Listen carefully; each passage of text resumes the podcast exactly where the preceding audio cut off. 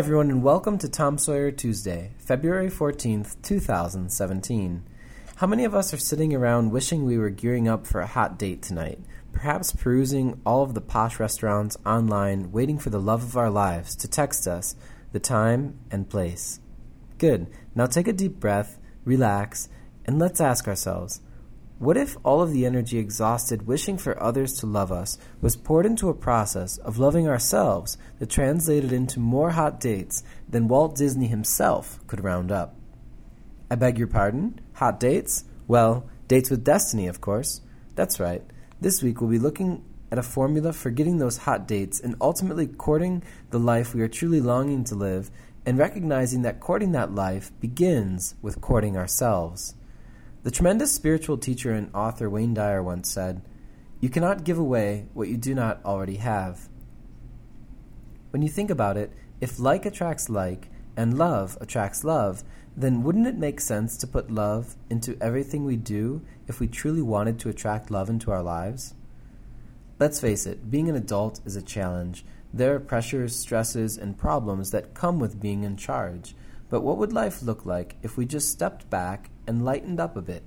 Perhaps let go of a few things that we've been carrying around that honestly are weighing us down and do not necessarily serve us at all. If you'd like, take a moment to close your eyes and recognize what those weights might be. Good. Now pretend they're rocks and just toss them off to the side down by the seashore. How does that feel? Lighter, we hope? I can remember walking through Torres del Paine in Patagonia on a four day trekking trip listening to Wayne Dyer's CD titled There's a Spiritual Solution to Every Problem. I recall a story about his little daughter loving animals and how each time they went to the forest, butterflies couldn't help but land on her. He had a brilliant explanation for why this is.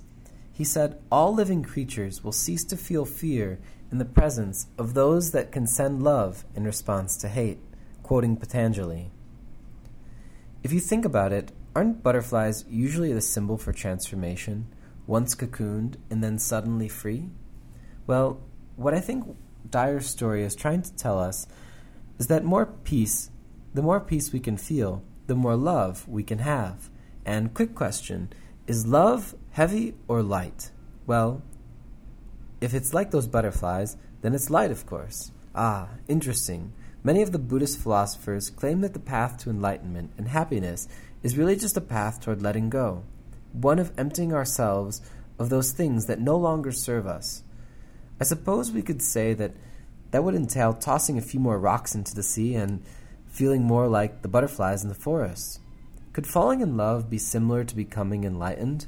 Hmm, well, most people usually think those falling in love are going crazy, but then seem to want what they have anyway, so perhaps it could.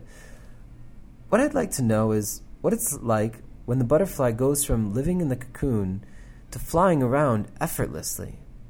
Perhaps if we took some time to imagine what the patience of that process would require, then maybe we too could sense the moment when it's finally time to break free and fly effortlessly. The famous philosopher Henry David Thoreau once said that true wealth and happiness is defined by the number of things we can afford to let alone. Perhaps courting the love of our lives could happen naturally as we learn to let go, have peace, and bravely break free from what does not serve us, like the butterfly breaking free from the cocoon.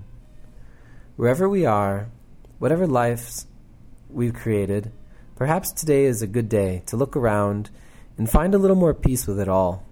Perhaps then the butterflies will start swarming us with more love than we could ask for. To courting love cordially until love occurs naturally. Yours truly, Nathan. Get lost to find yourself. And as always, thank you for listening.